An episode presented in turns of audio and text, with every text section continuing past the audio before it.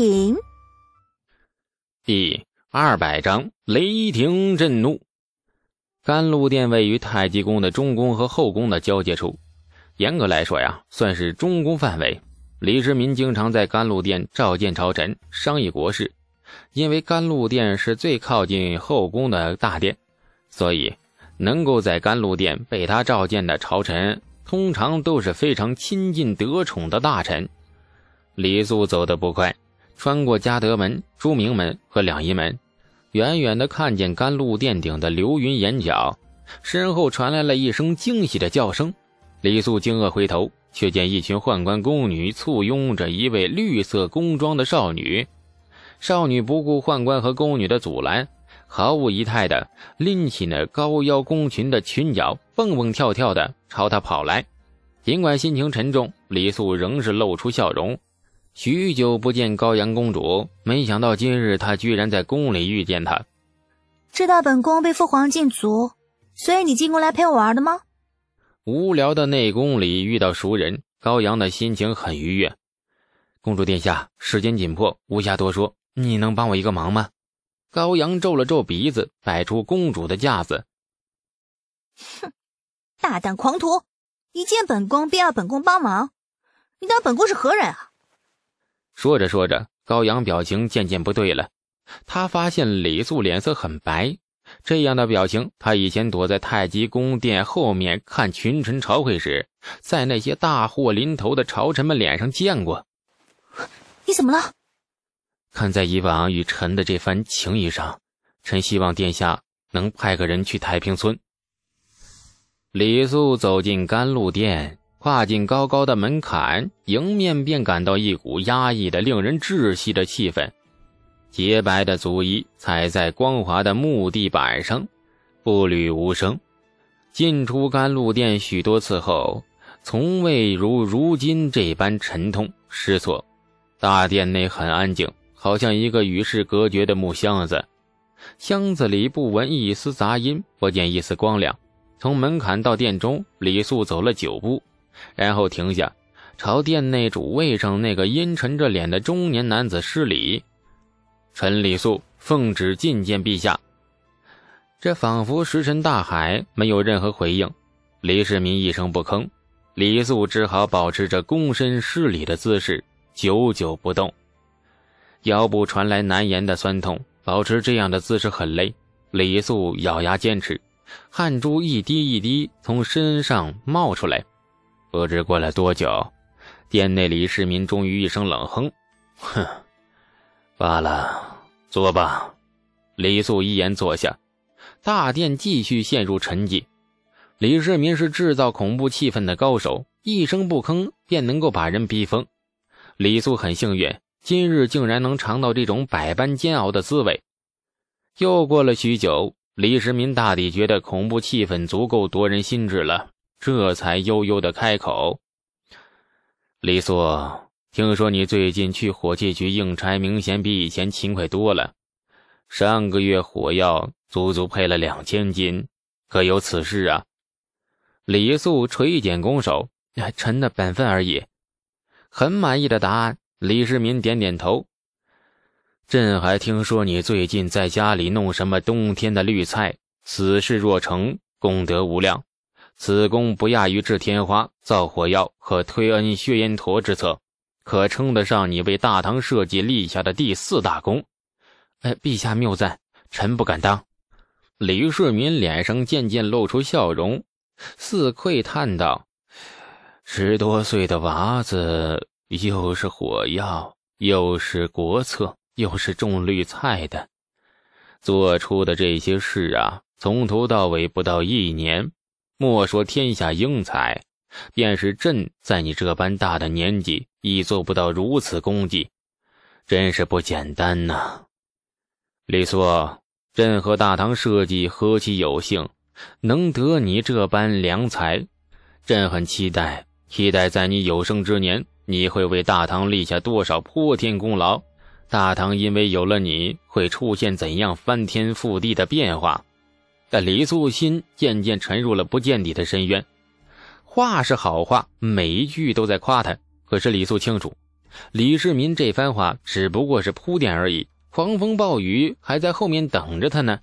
呃，臣为唐臣，自当为社稷尽忠，皆臣的本分而已。李世民哈哈大笑，哈哈哈哈自你进殿呢，说了四句话，其中两次说到“本分”二字。朕问你啊，你果真本分吗？李素眼皮一跳啊，瞬间听出了话里暗藏的刀锋。该面对的总要面对，事情到了这个地步，李素无法再逃避，进或退已经无关紧要，结局只在李世民的一念之间。深吸一口气，李素抬起头直视李世民：“是，臣是本分人，纵有情非得已，亦是发乎内心。”嗯，很莫名其妙的一句话。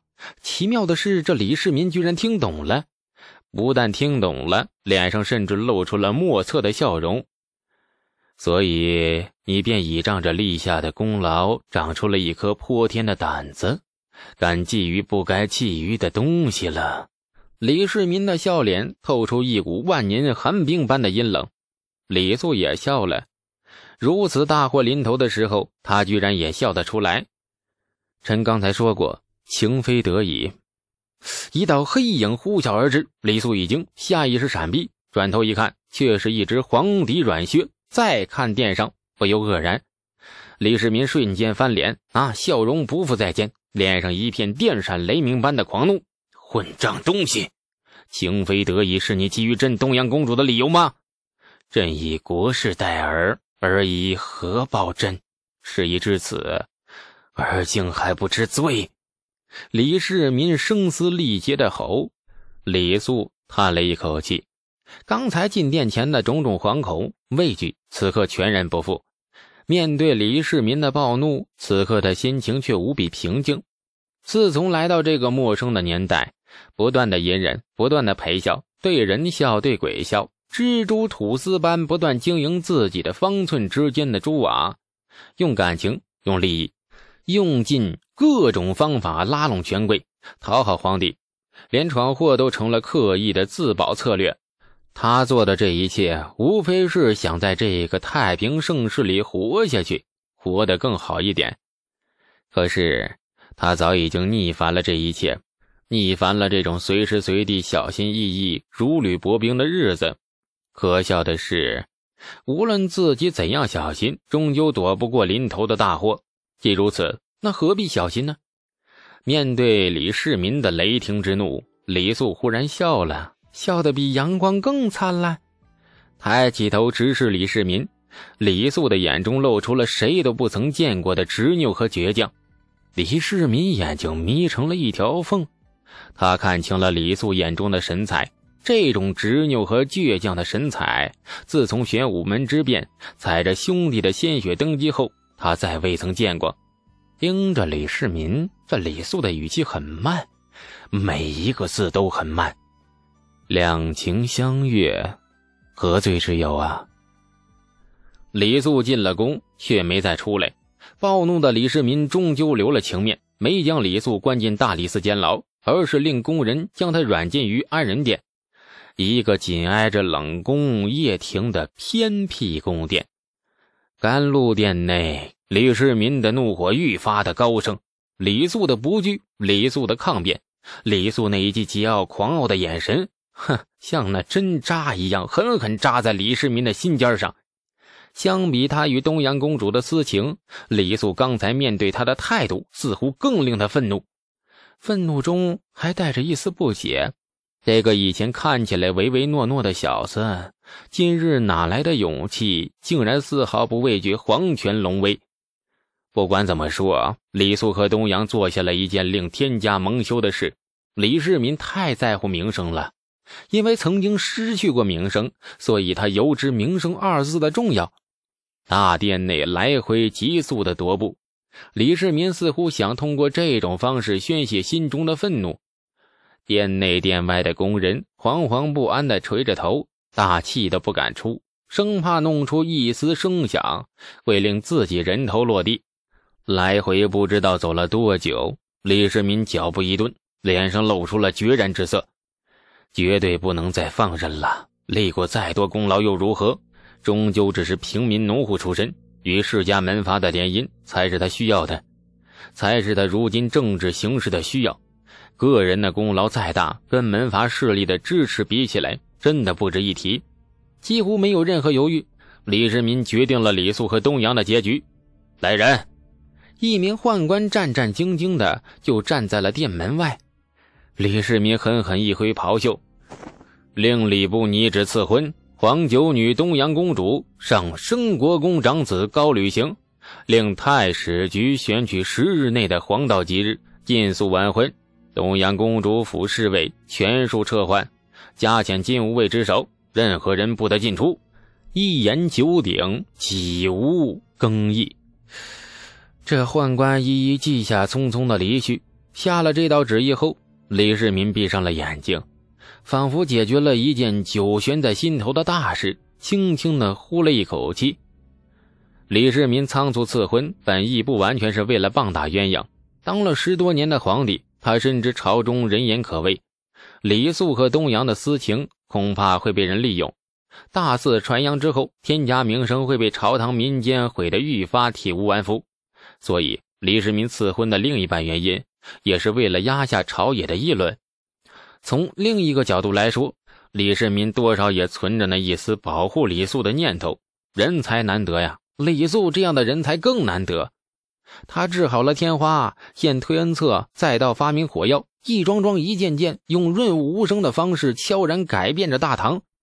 你初时不觉得，久了便能发现。他献的推恩策令大唐在北方的战略态势由守转攻，他发明的震天雷令老将们愈发的有底气，大唐将士们士气如虹，小小的物件成了唐军征伐四方的最重要的一张王牌。如今他还在钻研如何在冬天里种出绿菜，细数之下，连李世民也不由暗暗心惊：这个如玉般温润的少年郎。仅仅一年里，便做出了这么多事。假以时日，十年后、二十年后呢？他会为大唐立下多少破天功劳？下集更精彩！感谢您的收听。去运用商店下载 Patreon 运用城市，在首页搜索海量有声书，或点击下方链接听更多小说等内容。